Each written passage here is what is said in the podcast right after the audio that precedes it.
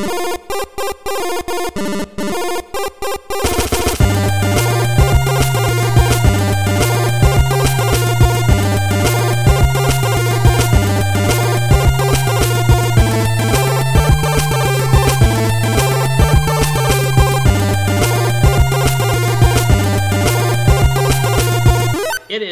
is December 9th, to, uh, Thursday, and you're back on another edition of Kentucky Politics Weekly. I'm your host, Trey Watson, and uh, happy to be joined today by uh, second time on the podcast, uh, Jim Musser from the Kentucky Hospital Association. Jim, how you doing?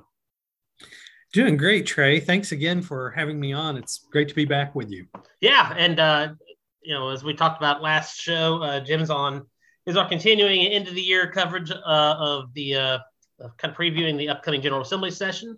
We had Jim on last year when is very different time for the hospitals. Uh, I don't think currently is any less complex, but it, it, it is definitely different based on where we're at in COVID and everything else. Um, so we'll talk about some of the priorities coming from the hospital association and uh, you know healthcare in, in general as we look toward the General Assembly session. But before we start, uh, before we get into that, let's let's start with the news. And I guess the biggest news of the day so far, uh, if you're if you're just starting to pick up on it, uh, you know, is, is, University of Louisville huge uh, changes coming. You know, there there was already huge big rumors that Vince Tyra, their uh, athletic director, was kind of hired to pick up pieces of the Tom Jurich, uh, Rick Pitino mess, uh, was going to Miami, and that seems like it's it's a done deal. Uh, Louisville agreed to let him out of his contract, which means Miami didn't have to pay a buyout, which I thought was kind of strange. Um, but you know, but it is what it is might be the a- ACC camaraderie, I guess. Uh, don't want don't want dissension in the ranks. Uh, but Vince Tyra is leaving for Miami, and then all of a sudden, kind of out of nowhere, this morning, uh, Bendapudi, the president of uh, University of Louisville, uh, hopped on a plane and flew to Happy Valley, Pennsylvania, and she appears poised to, as, as early as today, be named as the new president of uh, of Penn State University. So, you know, kind of the last person out of Louisville turn off the lights. Good Lord, it's lose their president, their AD in one day. Uh, Bendapudi, by all accounts, everyone I've talked to, both legislatively, um, you know, around the city of Louisville, a very well liked, very uh, accomplished. Uh, she, you know, I think that they would have liked for her to stay for a very long time, but Penn State's a considerably larger step up from University of Louisville. So, uh, congratulations to to her and you know Vince Tyra. She, you know, University of Miami is a little bit bigger deal than University of Louisville athletics. Um, so that's we'll keep an eye on that, but that looks like it's a done deal. Like I said, there obviously negotiations can fall apart. Who knows? Uh, Want to talk hit, hit uh, candidate filings real quick. Uh, not much since the last show, but there is one notable one. Paul, uh, I guess it's uh, Kloeker, K L O E K E R, uh, who is a city commissioner in Cold Spring, has filed for uh, Joe Fisher's open seat in the 68th district up in Campbell County. That's gonna be one to watch. That's you know Campbell County's got uh, it's uh, an interesting wing of the Republican Party hanging out up there in Campbell County. Uh, we'll see if uh, if they're. I would assume they'll end up being a primary uh, challenge. Obviously, Joe Fisher was there for a long time. That seat hadn't been open for a while. We'll have to see what the map looks like. Uh, but you know, that's that's one to watch, especially uh, if you're kind of watching the battle between the uh, more uh, traditional Republican wings and, and, kind of the Trumpist far far right faction. That, that's going to be a, a, a, significant battleground, I would assume, as long as the more traditional people can get a candidate into that field. Uh, not much else to report on the on the filings today. Uh, I'm sure we might see some more here as we as we head in towards the end of the year. Obviously, the filing deadline is the first week of uh, December or first week of January. Sorry, but I would assume that's going to be pushed back. Oh, I guess there was one more. Uh, Bill Ferko, who lost to Karen Berg in that special election to replace Ernie Harris, uh, is uh, in, in it was election day 2020. Uh, he has filed to run for a full term uh, against Karen Berg. I'm assuming that district, I would bet, gets significantly carved up. I'm not sure what it will look like, uh, but I, I, would guess it looks nothing like it looks now. So that's one to keep an eye on. But who knows what that district will look like when it's when they're when they're done map drawn.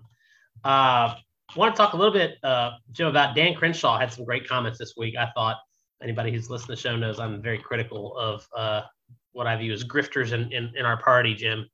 Uh, you know, whether it's it's the con artists from the I, I, don't even know if you call the Lincoln Project Republicans anymore. They, you know, they were anti-Trump Republicans. Now they're uh, their their goal is to defeat is just to defeat Republicans. I don't I don't think you can call them Republicans anymore, but there's no, all just variety leftists. Yes, but there's all sorts of other grifters in our party. And Dan Crenshaw had some had some comments about the Freedom Caucus, called them grifters, performance and, and performance artists who only who know how to only know how to say slogans real well. Uh, you know, I, I totally agree with with Dan Crenshaw. These people have accomplished nothing in elected office. They don't have the power to accomplish anything elected office. Nobody likes them. They don't have any level of support and uh, you know in either party they they couldn't get uh, a, a, dinner order passed in Congress if they if they wanted it. You know, it's just it's these people are out there to to raise money, and and they are they are grifters. I I 100% believe. And you look at them there. Uh, you know, Lauren Boebert paid a significant amount of personal expenses out of her campaign account. She's going to face some FEC punishment uh, for that. It looks like. Uh, but at the same time, you have Democrats pushing. By the way, Democrats pushing FEC reforms that they want to pass that would make it legal to pay for living expenses during a campaign out of your campaign account. So, you know, Democrats trying to enshrine grifterism in, into into campaigns while we have people in our own party doing this. And, and I'll say this, you know, I would set aside Thomas Massie from this group. You know, I think I think Thomas Massie people would lump him in with that bunch, but Thomas, I think, is different. Uh, he's yeah, it's it's it's it's absolutely not true, Trey. You know, I worked on Capitol Hill for a number of years, and Thomas isn't isn't a member of that group. And you hit the nail on the head. You and Crenshaw have identified it exactly right. They say that they want conservative priorities and that the leadership needs to enact conservative priorities. But the problem was when the leadership was trying to count to 218 votes, and you have to be able to count to 218 votes every time, they kept moving the goalposts. And so the further right things went, the more the kind of mainstream members of the party were kind of dropping off. And so then the leadership would have to make a deal with the left. And so instead of getting more conservative policy, we would get more liberal policy. So if if the Freedom Caucus uh, really wanted to be effective, they would learn to work with their own leadership and wouldn't constantly move the goalposts. They're great in the minority because they're great bomb throwers. Yeah. The whole different story when you're in the majority and you have to get legislation passed. Well, and, and you know, Thomas Massie picked he picked up the ball from the Ron Paul, Justin Amash wing. You know, eh, I, I mean, you, you look at the, a lot of Thomas Massie's votes, and he, you know he's voting no, and he's it's it's the six members of the squad and Massie voting no on stuff. You know he's right. He, he he at least has a set of principles beyond. Will this raise me money online? That that he that that he's and you know he's not trying to get on Fox News every day. He's not out. You know he's his, he's his own beast. I would put him at he, he's not he is not comparable to Madison Cawthorn or Marjorie Taylor Greene or Lauren Boebert. They're they're you know they're very they're very very different. I, I, I it disappoints me when they get lumped together. That's the easy thing to do is to lump them together, but but they're not. Now the other group, yeah, they they are all the same. You know, P, P's the same pod. You know, one thing Jimmy just mentioned, you know, saying saying they're conservative, but then pushing things to where you end up with non-conservative policies. I think it's great that the U.S. Senate yesterday, in a bipartisan way, uh, passed uh, a resolution. It's not, it has no real effect because it won't pass the House, but passed uh, legislation to, to stop the stop the uh, the mandates at the federal level for uh, vaccines. I think it's I think it's great. Now I'm pro I'm as pro vaccine as anybody you'll find, but I think it's great because I don't think the federal government had the power to do that. Uh, but I think the flip side of that coin is if you're going to oppose that federal overreach, the same people who are screaming about that also want to pass bills at a, at a state level to prevent businesses, private employers, from uh, having their own personal intra intra company vaccine mandates, which that also, Jim, is government. It, it's the same level of government overreach as the other. It's it's like, all right, we stopped them from stealing my car keys out of my front pocket. Meanwhile, they're stealing my wallet out of my back. You know, you, you, you got to protect it all. That's exactly right, Trey. And and we face that in the hospital world. Uh, early on, about uh, hospitals and hospital systems representing about 85% of the beds in the state said we are going to have a vaccine requirement for COVID 19, like we do with the annual flu, yep. like we do with whooping cough, with measles, mumps, and rubella. There has to be an annual TB test. This is one more of those things because we can't be killing off our patients. Uh, you know, the or, thing or, was, we're losing staff in, in well, the middle of a pandemic. that's exactly right. That's exactly right. And what what those hospitals were looking at was in our model, we cannot allow our patients to be exposed and we can't be a vector of infection because you know god forbid that that a family member is in the hospital facing cancer or pneumonia or waiting for an organ transplant and they're exposed to to a staff member from the hospital who hasn't been vaccinated for the flu or whooping cough or covid-19 and we transmit that to this very vulnerable person and and kill them that is just not acceptable. And so a lot of our hospitals said we're going to put this in place and make it a requirement. But a minority of our hospitals chose otherwise because their their model worked differently. And that's the way it ought to be. It ought to be left up to the private employer to make those kinds of decisions. And you're exactly right. I defy anybody to point to the place in the Constitution where the federal government has the power to tell private employers that they must vaccinate their workers against anything. Uh, state and local governments can do that because under our federal system, and I'm wearing my lawyer hat now. Uh, under our federal system, the police power and control over health and welfare issues, public health issues, are within the purview of the state, not the federal government. And uh, we recently talked with Attorney General Daniel Cameron about this issue, and um, we were we were expressing the opinion that we think that the mandate on private employers uh, is unconstitutional. I think where the where the federal government probably has um, a stronger position, and I don't know that it will still hold up to constitutional scrutiny, but I think they're on stronger ground in saying that as a condition of participating in Medicare and Medicaid, you have to uh, vaccinate and, your workforce. And I, I and I, actually think that uh, requiring, and this is a state level thing. I, I believe that requiring uh, uh, and people who who who agree to sign, who, who request uh, Medicaid, requiring them to become vaccinated. I, I think that that's that's something that we should look at because if you're if you're if you're a fiscal conservative, you're looking at the bottom line and it's you know between fifty to seventy thousand dollars per hospital stay for for COVID related illness. You know that's if you're on the taxpayer dime for that, the taxpayers should have some level of control over over over those costs. And the only way to do that is is to require vaccination in in, in exchange for participation in Medicaid. Uh, yeah, I, I, I, just, I have a serious problem. I had a, a state representative tell me this, Jim. Which He said, my, my business is, is at my house. So you're telling me that I can't mandate that people work for me in my own house where my children live? I can't require that they be vaccinated as a condition for coming to work for me? That you know, there, there's a there's a there's a, per, a private property rights issue involved in the state saying that you cannot that you you can or cannot require vaccination. And to me, it's bigger than that. It's the same thing that we fought for years with with with uh, with right to work.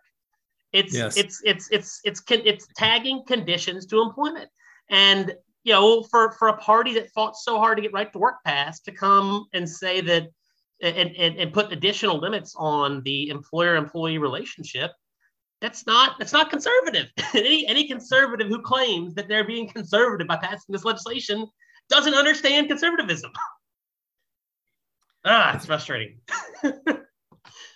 I think there's I think there's a lot of education that that needs to be done. Um, one of the things that we're working on at the hospital is trying to give members good information.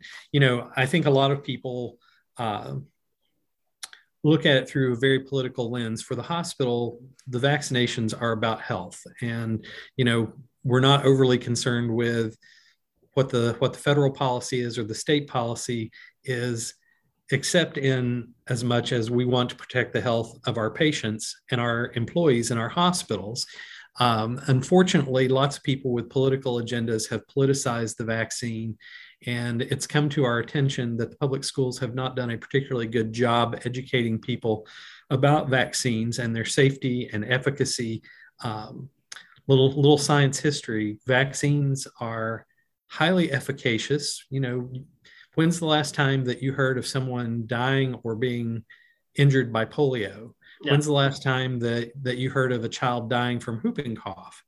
And you haven't because the vaccines are safe and efficacious, and we don't even think about them anymore. I mean, noted vaccine advocates: George Washington, Catherine the Great. we're, we're not we're not talking the 21st century invention here. Yes. Uh, even, with the COVID vaccines, you know, I, have heard a number of people say, oh, well, these are new vaccines. Well, not exactly. The mRNA technology has been around since the 1980s. It's just that it was applied to vaccines for the first time during the COVID 19 pandemic. And what I often stress to Republican friends who uh, have concerns in this area is do you think that President Trump would have put his name and prestige on the line, that he would have committed hundreds of billions of dollars to hire the best and brightest minds to put this vaccine together and get it into our arms if he thought it was going to be a failure? And I think most of them thought it was fine when President Trump was there. But then when the new administration came in and started trying to force people and use coercive tactics to uh, to enforce vaccine mandates, I think it then then became so politicized that they kind of uh, they kind of forget the value of the vaccine because they're opposed to the method that the other side is using. And, yeah. and, we shouldn't lose sight of the value of the vaccine because the other side is using tactics that we don't approve of. No, I yeah, to- totally agree. Um, all right, let's let's get into uh, General Assembly 22. Uh, as we talked about with J.C. Young, of the uh, commissioner magistrates on Monday. It's going to be an interesting session because for the first time in a long time, there's there's money to be spent. It's mostly one-time money, um, but you know the, the General Assembly's got to figure out how to how to how to spend this spend this cash that's being injected by uh, the economy by the federal government. Um, you know, obviously the hospitals will will want some of that to help continue to try to prop up some of the more struggling hospitals coming through the the pandemic. Uh, we talked about that uh, at, at length last year when when you're on. Um, kind of walk me through the, the, the top line, kind of the top couple of priorities that, that the hospital association is looking at when when they gavel in in January. Thanks, Trey. Yes, we are we are interested in having uh, a portion of those funds, the federal funds, the ARPA funds, uh, are available for use for retention and training and recruitment of staff. And we would very much like for Kentucky to follow the same model that Arkansas used. Uh, it's similar to one that's been used in Texas and Kansas and several other states, where they allocated the Arkansas model is $9,000 per licensed bed for each hospital to then use that to pay bonuses uh, for those frontline healthcare workers who have been so great to be there all through the pandemic, who were risking their lives, their health, time with their families to save others, to help others to heal. And we really need to recognize those folks because there's a lot of burnout. You know, when you've when you're consistently putting in 70 hour weeks, week after week after week, and you see lots of people who are very sick and because the way things have worked uh, our healthcare heroes have often been the ones who have been holding the hands of the dying because family members couldn't be with them. And there are a lot of them who really have been subjected to a lot of trauma and we'd like to be able to have those funds to help show our appreciation to all of those frontline workers I'm thinking nurses particularly, but not just for nurses, but uh, for those frontline healthcare workers who have given so much and have been under so much pressure for over a year. And of course, the hospitals are in a in a tough position. uh, losses have amounted to statewide around $2 billion. And while we praise Senator McConnell and our Kentucky delegation for the federal help that they funneled into the state, that covered about a billion dollars. And so there's well over a billion dollars that hospitals are, are still having to contend with those losses.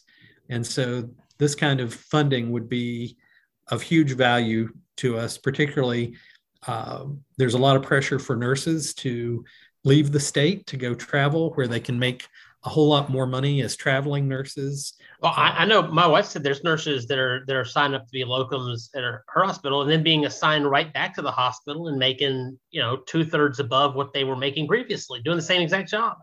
Well, that's that's exactly right, and um, much as we love them, those numbers are are unsustainable.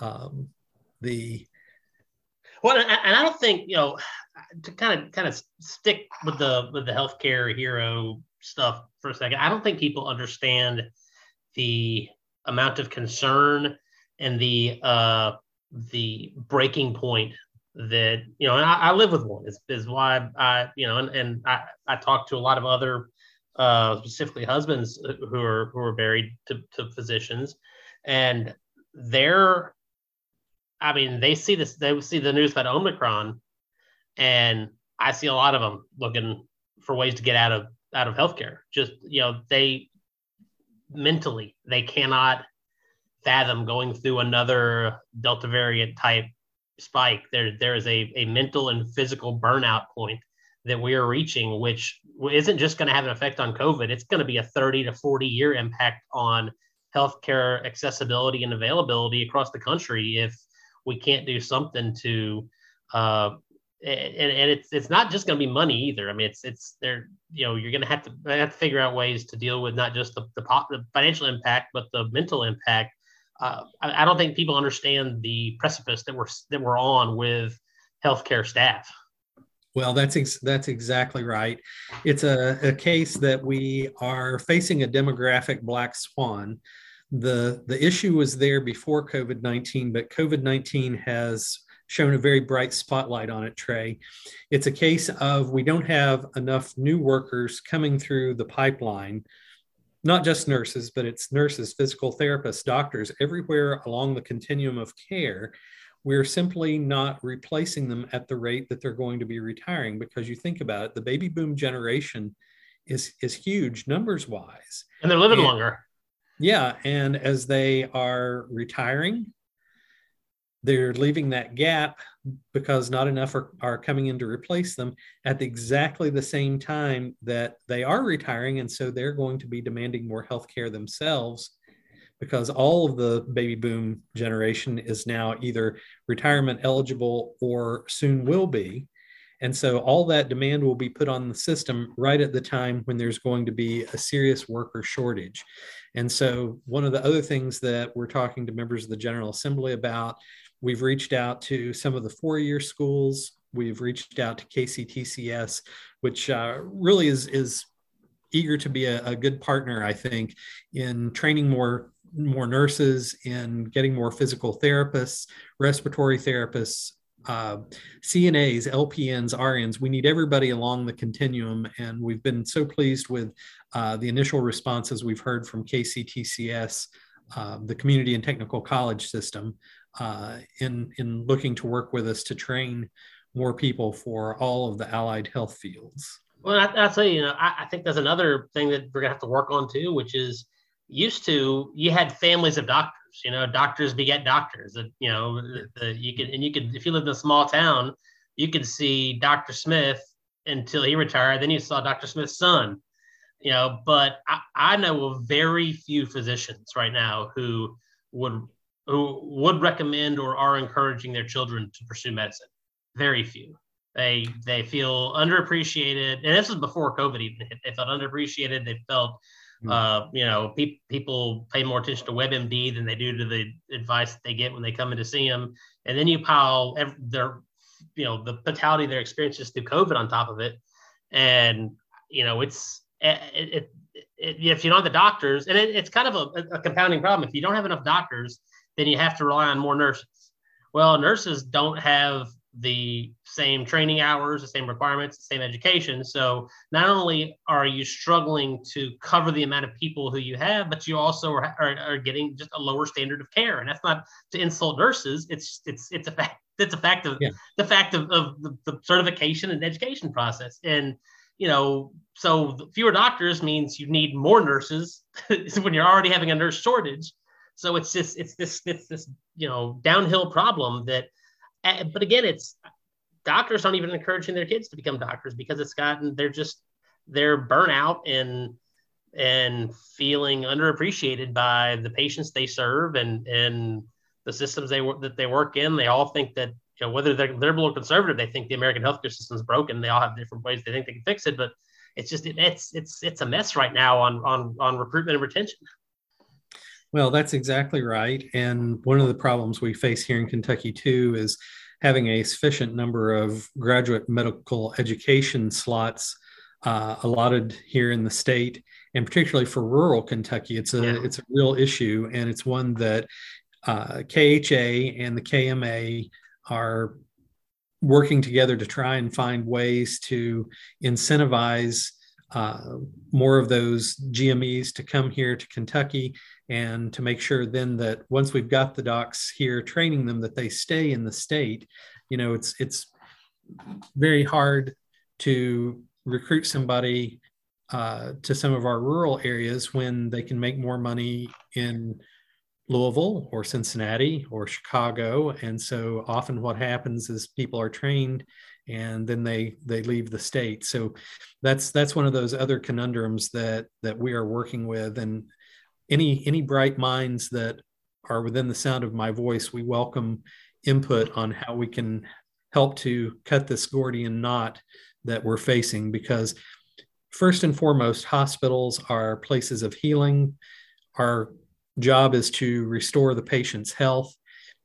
In order to do that, we have to be viable businesses as well. We have to be able to cover all the expenses. Most of Kentucky's hospitals are nonprofits, and so it's a it's a matter of they've got to be able to to cover all of their costs and then make enough money to invest in plant and equipment and training and retention and recruitment and all of those other things that go with running the business. And I've I've probably said this to you before, Trey, so I'm sorry to be a broken record. but you know, hospitals, while they are first and foremost places of healing and compassionate care, they are also economic engines. They have to be in a community for there to be economic growth not only do they provide lots of good paying jobs themselves, but think about it. What entrepreneur is going to bring a business into a community where she can't get health care for her family and her workers? You know, what, what company is going to relocate or start a new part of their business in a community where there isn't a hospital? And so we really do have to make sure that our hospitals are solid, viable businesses so that they can provide the compassionate care and so that they can help be that crucial element in a community that that helps bring economic development. So there's there's my spiel. Well let's let's stay on that topic. We were kind of getting into it and i got distracted on the on the the, burnout uh, stuff. Uh, you know hospitals you said lost about $2 billion in the state since the beginning of the pandemic. You know there was there was some uh, money brought brought back in through uh, the, the, variety of, of, of bills that were passed uh, for the COVID, relief bills. Kind of where where does the the uh, dissemination of that money stand, and, and kind of where where the, where are the hospitals at, and what are the needs there coming coming into session? Well, I think uh, part of the part of the question I can only give you is we don't know because the federal government uh, hasn't been particularly transparent in the way the funds have been distributed. And uh, particularly for our rural communities, it's been difficult. We have asked for some flexibility too in the way that uh, the money is recognized because sometimes in our in our larger systems there are parts of it that are losing money hand over fist and parts that are stable. And we'd like to be able to make sure that that money is is being recognized as going to where it's actually needed in those ones that are are losing lots of money rather than being attributed to the ones that are stable uh, because that tempts the federal government then to want to claw it back. I've just got to tell you, Trey, we have been so fortunate. You know, Kentucky is a small state, but our federal delegation really does box above it, its weight. I can't say enough good things about how helpful they have been to the hospitals. Senator McConnell has been just a tremendous champion. Uh, Senator Paul has been right there at his shoulder helping our hospitals. Over on the House side, gosh, Representative Guthrie has been so good on the Energy and Commerce Committee, looking and, out for. And, for and, by, and by the way, real quick, best wishes to to, to Brett. Uh, came out yesterday. He's got a breakthrough case of COVID. He says he's feeling all right. Uh, he is not just by my own account, uh, literally by vote, the nicest member of Congress.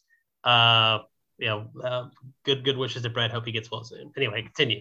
Uh, I will I will echo that, and I I've got to say Andy Barr was right there every time we needed him. Uh, just really kicking the bureaucrats' butts to get PPE into the state because what we were finding was uh, the federal government was saying, "Oh, we've got to send these things to hotspots." Our hospitals were ordering things and then they were being diverted. Yeah. And Representative Barr was so great about jumping in. The whole the whole delegation has has just been great throughout the pandemic, and we appreciate their support so much. Uh, Chairman Yarmuth has has really used his spot on the budget committee to try and make sure that the hospitals weren't taking Medicare and Medicaid cuts during the midst of the pandemic. I like I said, the whole delegation has really been supportive of our, our hospitals, and we are so appreciative of that. You know, we've we've got to have that kind of support so that we can treat our patients. It always comes back to the patients. Absolutely. Um, so at the at the state level, rolling in, kind of what what's what are what are the what are the big asks? Obviously, the hero pay thing is going to be is going to be debated. It sounds like something will get done. Sounds like the sticking point there is the governor wants to loop in like grocery store workers and stuff. And I think the General Assembly wants to keep it more to more to frontline healthcare, uh, which which you know. And I would say, Jim, personally, I would say, you know, when you go to war, it's not just the people that are out fighting the battle. There's like the you know, there's the KPs, the cooks, and the stuff in the back who who are supporting sure. the frontline troops. So that thing, I think I should get a check too, Jim, for being that frontline, you know, the, the cook for the frontline worker. I think people like me should also you know, get a little something for the effort yeah, I, I, hear you there, Trey. I, I hear it. uh, but but kind of beyond that, uh, you know, obviously it's a budget session, so there's always going to be uh, there's always going to be stuff about Medicare, uh, Medicaid floating around. Uh, do we even have Medicaid managed care contracts yet? Have they resolved that situation? Do you know? Uh, those are those are still in litigation, as I understand it. Um, Two years later. Uh, it's, uh, it it poses a number of challenges, uh, you know, for everybody involved, for the for the MCOs, for the hospitals, for the doctors, and quite frankly, for people in the state trying to administer the program. So it's just it's not a good situation all the way around. But how how has the relationship been since they've rolled out this this it's a single PBM experiment? How's the relationship been with with the hospitals as far as reimbursement for uh, pharmaceutical uh, uh, repayments on, on on Medicaid. Have you heard anything from your from your members on that front? I, I had heard one one thing that there was an issue with uh, it wasn't hospital it is more independent pharmacies not wanting to fill uh, opioid uh, addiction recovery prescriptions because they were, were whatever the formulary didn't set the reimbursement rate even to cover the, sh- the shipment cost, much less the pills. Uh, but have, have y'all heard any any issues or complaints out of the membership on on the single PBM issue? I, I have not at this point, Trey, but uh, let's do this again next year and and check with me at that point. I tell you what the what one of the issues that I I see arising.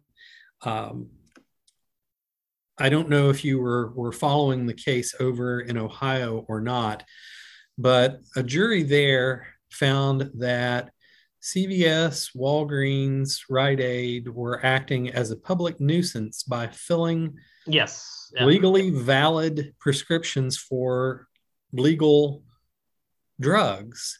And I think that there could be a real problem for our patients if that stands up when when it goes to appeal because you know I, it's kind of a novel concept that you would somehow be punished for doing something that was completely legal and in fact you have a legal obligation to do not, not, I, not, not only that but you don't have the expertise to override. Yeah i've had i had this discussion with my wife when when that case came down. Basically you're empowering pharmacists to be doctors and to over to in fact to be to be uber doctors because you have yes. the final say to override the the prescription recommendations of a physician at that point yes it, it turns the whole practice of medicine uh, regulatory scheme on its head. And it's just it's really you know again wearing my my lawyer hat. And i am a i am a licensed lawyer here in kentucky. Uh, it's kind of astounding to me that under Anglo-Saxon jurisprudence, to which we are the fortunate heirs, we would suddenly be holding people responsible uh, for something that is perfectly legal. You know, it's just uh, it, it doesn't make much sense to me, and I think that uh, that it portends bad things and it sets a very very bad precedent well and i and i think it bleeds into what you've seen at hospitals this year and you know it, I think Ohio courts dealt with it more than more than Kentucky courts. Uh, but bleeds into these people coming in and demanding that they be uh, given horse dewormer in the hospital over the over the over the recommendations or the policies set policies of the hospital, and then in some cases going to going to court to demand that the judge override the physicians. It's it's insanity. Like again, you get back to why doctors feel un, un, unappreciated. You have people coming in and basically coming in saying, "Hey, give me this." like it, that, that's how it works. Well, and what you're saying kind of ties in nicely with one of the things that that uh, we are looking for, and we're working with the KMA on this one. Um, we are going to put forward a compassionate patient support bill there's a federal law on the books that says no information blocking, and we don't want information blocking either. We think that's a very bad idea. We think patients should have access to their records. But the way it's currently set up, and it allows the state to make an exception to the federal rule, but the federal rule says if you go in and you have a test done, as soon as that test goes into the MyChart system, you should have immediate access to it. And unfortunately, patients sometimes get those and they don't have access immediately to their doctor. And they're seeing results that they don't understand. And sometimes they're horrible results, and they need the doctor to be right there to talk to them so that they can explain what the options are what's the prognosis if there's a if there's a means of treatment you know if if it were me and I looked at my chart and saw that the test results indicated that I had stage four cancer, I'd certainly want to immediately be talking with my doctor about that. And unfortunately, as the system works at the moment, if I'm getting that news on Friday evening at six o'clock, as soon as it's been put into the system, my doctor may not see that until Monday, probably won't see it until Monday. Or, you know, if if my doctor is a surgeon, they may be taking care of other patients. And so there's going to be a gap when I'm left to struggle with that on my own. And we think that that is not very compassionate. We think that the, the patient needs to have immediate access to the professional advice and, quite frankly, the emotional support that a trained medical professional can provide in those circumstances. And so we're going to be seeking this compassionate patient support bill, which would allow for a 72 hour delay so that the doctor has an opportunity to review the chart first so that when the patient sees it the doctor is prepared to talk to them to you know to lend that emotional support and to provide the professional advice and counsel that the patient is going to need. It will also help to avoid and, and this was one in my personal life have a friend um, whose mom is in her 80s but she's tech savvy. She'd been to the doctor um, had a couple of tests. She knew how to open MyChart. She read the results and she freaked out. She thought she was dying. She was going to spend the weekend getting her affairs in order, and she couldn't get to the doctor. This was this was a case of Friday afternoon at, at four o'clock, and she couldn't get a hold of the doctor until Monday morning. So all weekend, she probably took a year off of her life with the worry that she had until she could actually talk to the doctor on Monday morning, and the doctor reassured her, "No, what you've got is completely treatable because she did exactly what you're talking about, Trey. She had gone to WebMD and looked it up and was convinced that she was dying. And so there's no substitute for having that professional guidance from your physician. And particularly in, in those cases where the news is bad, we want to make sure that the patient has the kind of support that they need. So that's a that's an important piece of legislation. We're also uh, grappling with an issue, and it's not just hospitals, it's hospitals, nursing homes, uh, mental health providers, it's hospice. There's a transport issue. Patients aren't big being, one. Big one. Yeah, patients aren't being transported in a timely manner. Uh, and I'm not necessarily even referring to 911, although I understand in parts of the states there are 911 issues. But what I'm really referring to is moving patients to an appropriate level of care. I was in talking with one of the members of the legislature, and she said, oh, I'm very well aware of this. I had a, a constituent who was burned in a garage fire. He was burned over 50% of his body. He was rushed to the local uh, critical access hospital but he then languished for seven or eight hours until they could get transport to transport him to the burn unit in Louisville. The guy was going in and out of consciousness. He was in agony, and there are literally scores of those examples from all over the state, in, including patients who have expired waiting for transport. You know, there are areas of the state where you just don't have all of the services that you might want at the local critical access hospital. And so, if the ambulance service isn't available, can't come, won't come, the patient is left to languish. And we surveyed our hospitals, and the wait times are on average eight hours and we've literally had patients who have have passed away waiting for help. You know if you're having a heart attack or you're having a stroke you probably are going to need things that the local critical access hospital can't provide. And you have that golden hour i'm sure you've heard of the golden hour yep. in which if you receive treatment your outcomes are, are likely to be quite good. And if it's outside that golden hour the outcomes are likely to be very poor and potentially fatal. And unfortunately, the Kentucky Board of Emergency Medical Services has put a regulatory regime in place that makes it very difficult for ambulance providers to do the things that are necessary to get the patients the care that they need. Um, it always comes back to the patients, and healthcare is a team sport. And we love our ambulance providers, and we think the paramedics and EMTs are great, and we know that they want to save lives. But we've got to have their help to save those lives and get the patients to where they need to be. What's what's the change that needs to happen to fix it?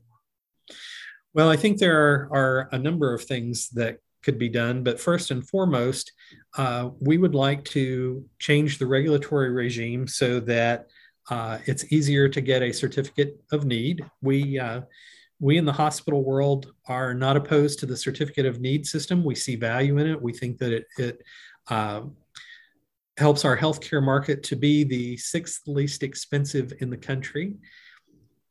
But to get a CON for an ambulance, it can take up to two years, and you still may not get it while it's being examined during that time because basically trey if you want to start an ambulance service in fayette county you have to have permission from all of the current providers yeah. to allow you to come in and do that. And what we're saying is let's put it under the expedited review which reverses the presumption. The presumption normally is you have to prove that there's a need under expedited review, the presumption that is that there is a need, and your potential competitors can always step forward and show that the need is being met. But what we know for a fact is the need is not being met in large swaths of the state. Uh, it's not just uh, Lexington and Louisville problem. It's not just an Eastern Kentucky problem. It's a problem over over much of the state. There are areas where it works well, where the system is working and the ambulance providers do a, a great job, but really what we are seeing is a regulatory regime that puts up barriers to entry and really it leaves the patients in a, in a bad situation. We've got to have we've got to have uh, our patients getting to where they need to be. We had a case Trey and and I, I won't mention the hospital but a young woman was suicidal she was taken to her local community hospital which does not have a behavioral health unit this was again a case of five o'clock, six o'clock on on Friday, and what happened was this hospital called the Ridge here in Lexington. The Ridge said, "Oh yes, we've got a bed. We have have ability to take care of her. She meets all the criteria. Send her right on."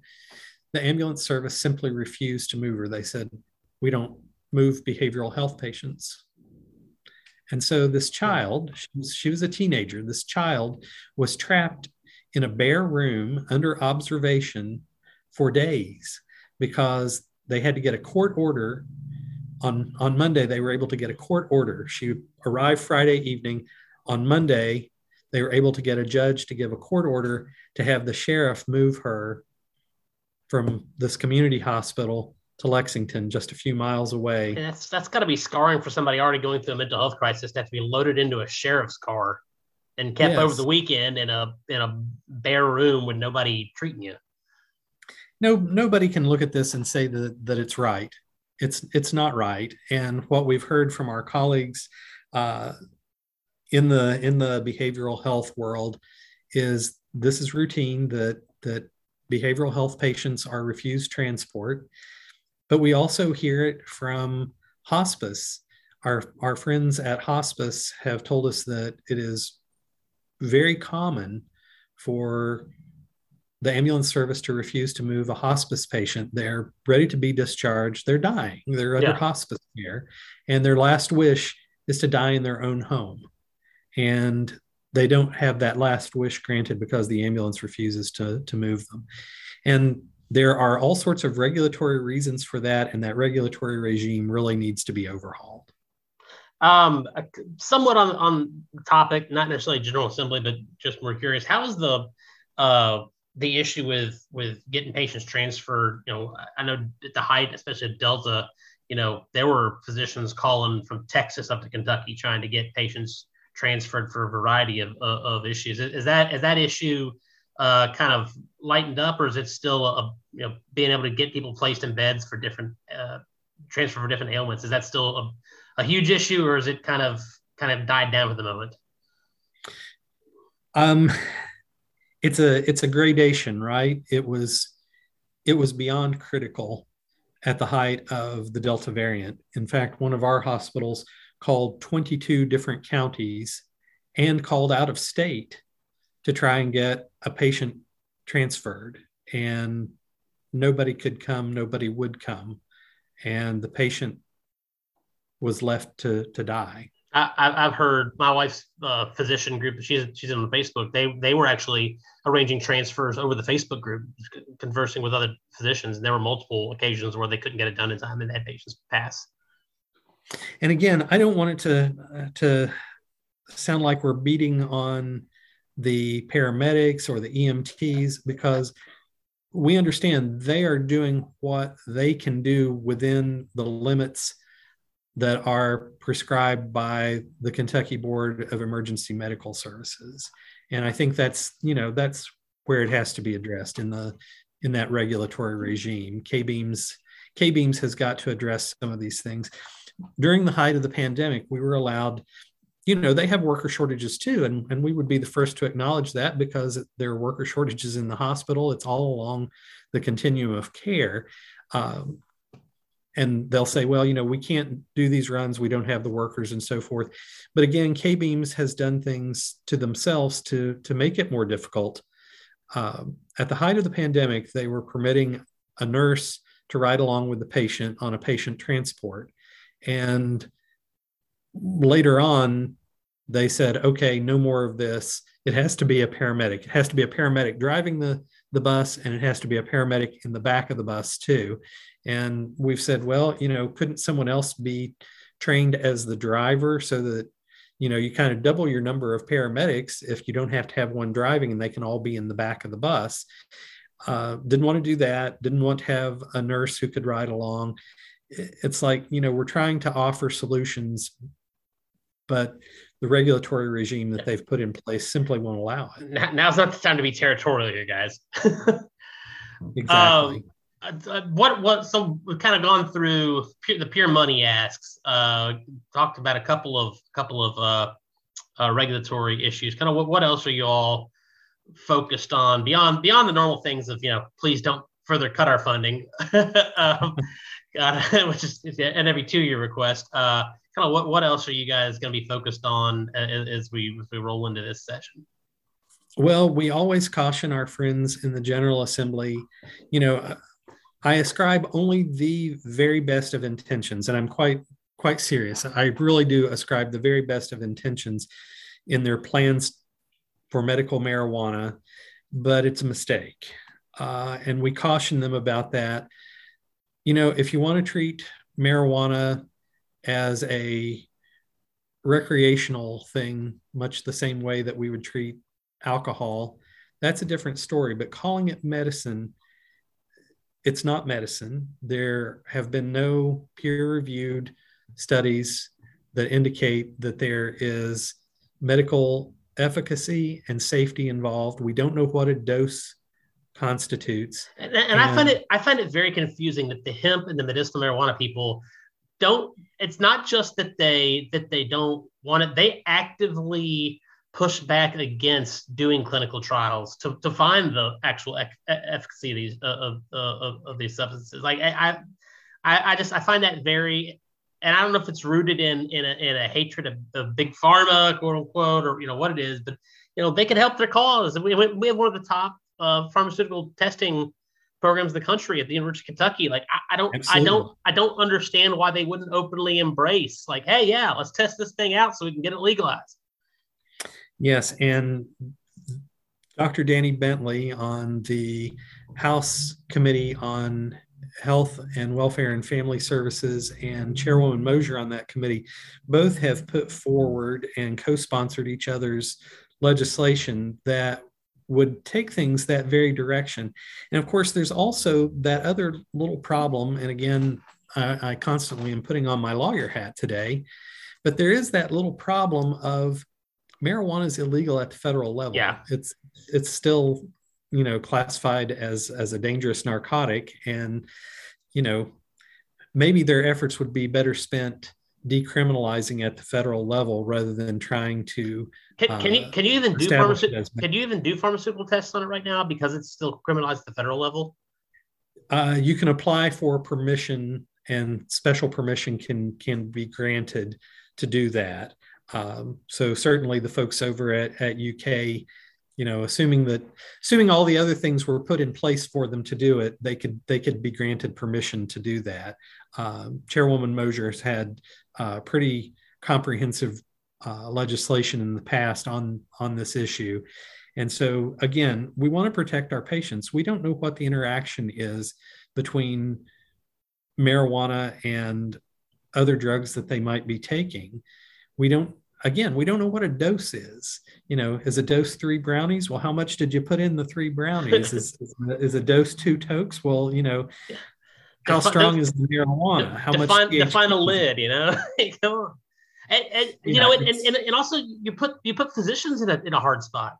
Because exactly. you know you're trying to treat them as you were trained as a physician, and so like, oh no, I want this, or I've been self medicating with that, and like, okay, but you know, as a physician, you can't both ethically or legally recommend something that you have no idea the, the how it's going to affect or uh, like you said interact with other other pharmaceuticals you may be on it puts our physicians in just an absolutely untenable position. And and we don't want to do that to them.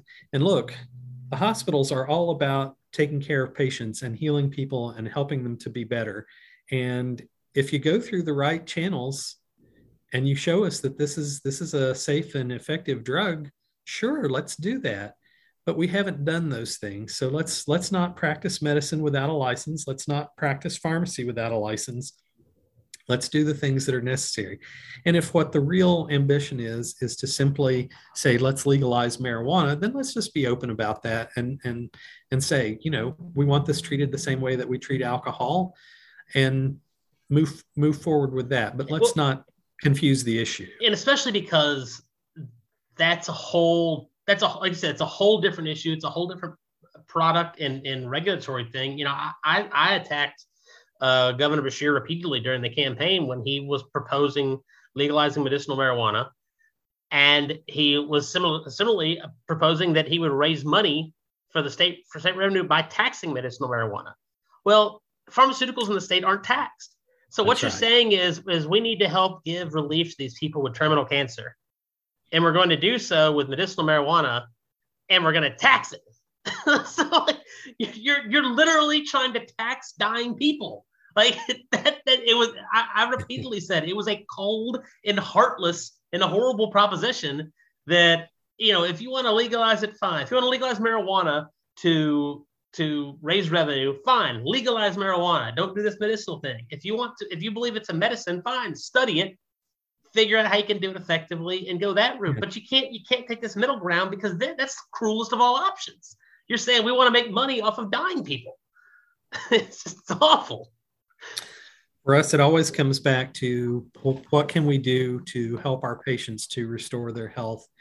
Um, so we want to make sure that anything that is being prescribed, anything that they're ingesting, is going to be to their benefit and you know we sim- we simply don't know and can't know how how marijuana can be yeah. used at this point. Um, just a question I was curious about. You know, the the Trump administration pushed a, a number of different healthcare policies that uh, were were fairly populist. You know, pretty pretty anti, uh, not anti pharma and not anti kind of anti medical establishment in general, and trying to put some power back in the hands of the people. I guess you could say. Where is the uh, the uh, price transparency policies that he pushed. I know there was some court challenges. Um, I don't know what the Biden administration has done with them. Uh, I haven't really heard much about that issue for for about a year or so. But where, where's the the price transparency stuff at? Well, uh, in full disclosure, so that your your listeners know, I was part of the Trump administration. I was at the Department of Labor. I was a senior advisor to Secretary Acosta, who was the secretary at that time. And uh, we were pushing association health plans um, as a, a great way of expanding private health insurance coverage. So we were doing lots of things like that. On the issue of transparency, let me start off by saying I don't know of any hospital that is opposed to price transparency. What we have under the under the regulations will not result in that. We're ordered to publish certain things. It's you know this this data has to be made public and and machine readable, and we want shoppable services. The problem is we can put all that information out there, but it doesn't really mean anything because the charges that would be shown are not the charges that anybody actually pays. Yeah. What we think they're really trying to get at is patients need to know how much is going to come out of my personal pocket for you know hernia repair or that's dependent or, upon your insurance company the deal they've cut with the provider Exactly. And every insurance com- company has their own deal. So it's not going to be uniform uh, across insurers and it's not going to be uniform across hospitals. So the price transparency from that standpoint is not going to be there. Um, they really need to be looking for information from insurance companies as opposed to hospitals. The other part is if you're if you're wanting this to be a shoppable service, then we have to change all of the incentives in the system because if Trey Watson goes to Dr. Watson and Dr. Watson says, Trey, you need to go see Dr. Alvarado who's a specialist in this, you're going to go see Dr. Alvarado, who's a specialist in it. You will probably check with your insurance to make sure that Dr. Alvarado and the hospital where he works are in, network. covered. They're in network. And other than that, that's what you're really going to be concerned with. You're not going to say, okay, thanks, Dr. Watson, for that advice. And now I'm going to try and find three other doctors at three other hospitals because you have no incentive to do that. Once you realize that, you know, you're in network, the service is covered, you're good to go. So the whole system is is set up not with incentives for you to to shop. Yeah. And the thing is, if you do shop, it does not necessarily inure to your benefit. It inures to the benefit of the insurance company because it's simply a way for the insurance company to pay less. So, you know, okay, I can look at this and I see maybe the service is cheaper at hospital B than it was at hospital A what does that say about the quality? Is the quality as good at hospital B? Am I going to get the same level of service at hospital B?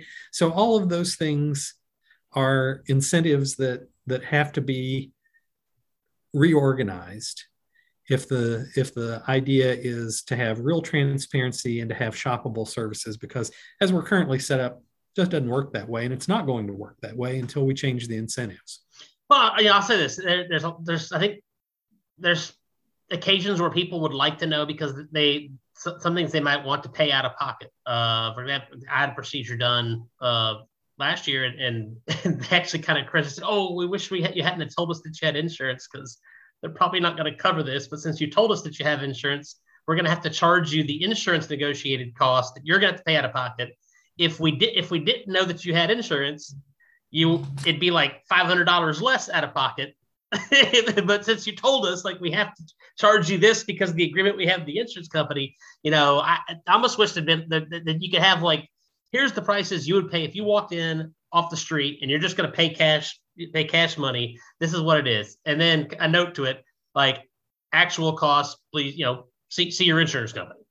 But, you know, I think at the very least, it, I don't think that it's that unreasonable to, to have that out of pocket you know, if you're going to come in and, and cut us a check for the service, you know but but at the same time i think one of the things people get frustrated with is is the the charges that pop up. And i, I know the federal government's tried a bunch to, to stop that but at the same time it's not like you're getting your car worked on where they you know they're they're in and they got the transmission out and they see that you know you got a, a an issue over here with with the radiator too. They can't just pick up the phone and call you back hey we found this with you want us to go ahead and fix that? Here's here's what it's going to cost. You know no they got your chest open they can't really stop to ask you if you want us to fix this other thing while we're in there. Like they got to go. and so it's, yeah. you know, it's, it's not, I think people want to think of it like car shopping or getting a computer fixed or something, but it's not, it's not necessarily comparable.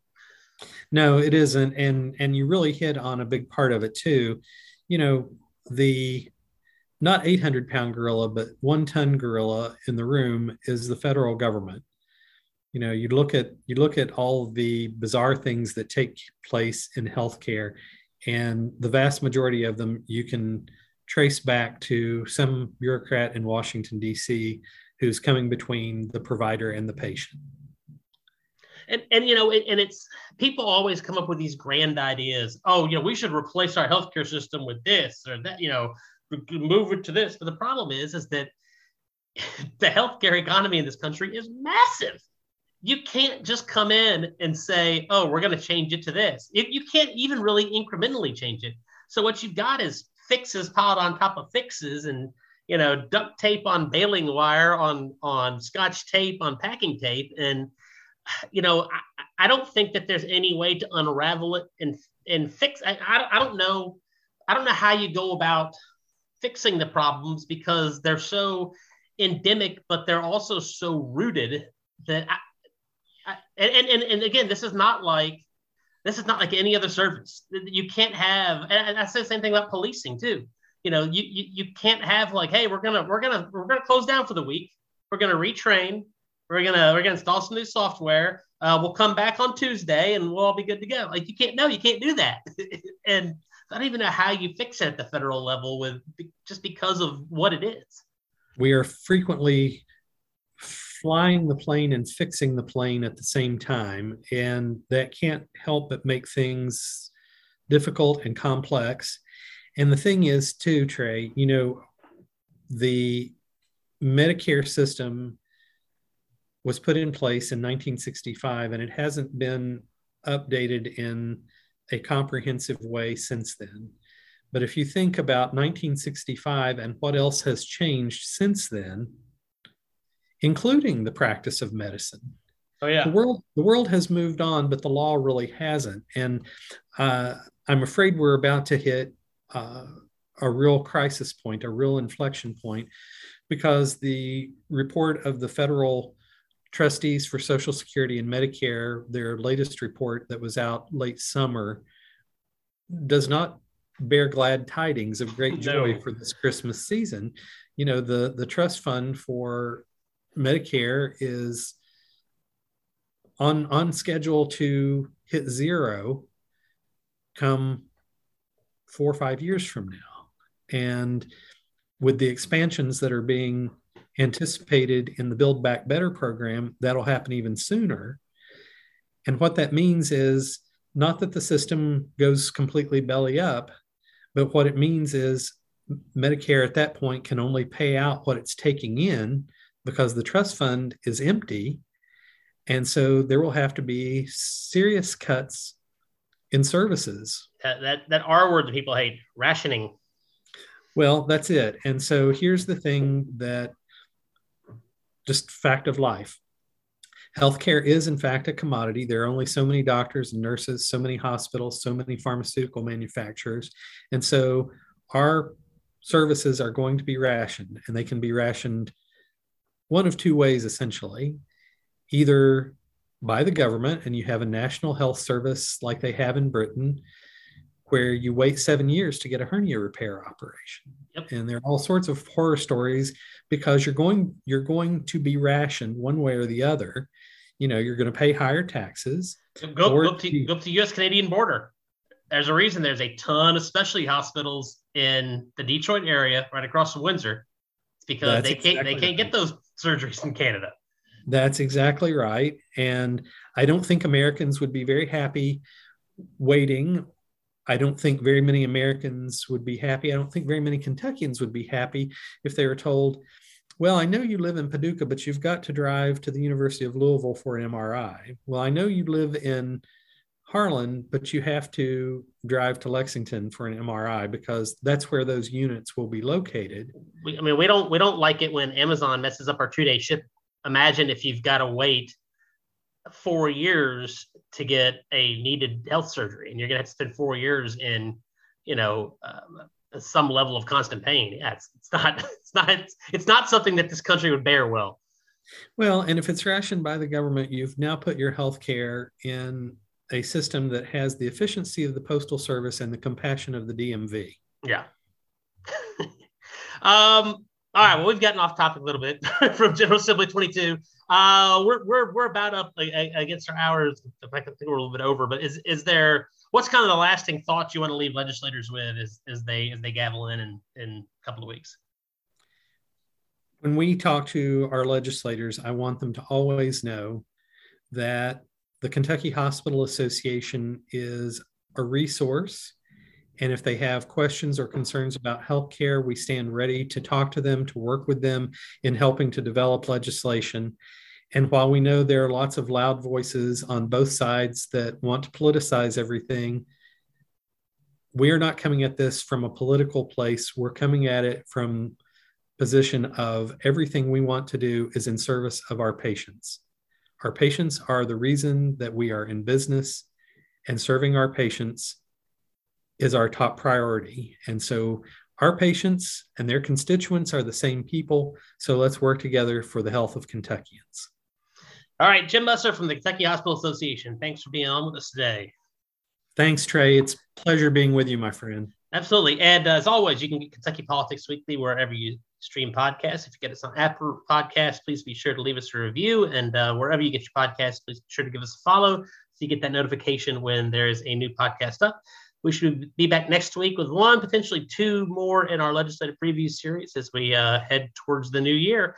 Uh, so we'll be back with you next week on a new Kentucky Politics Weekly.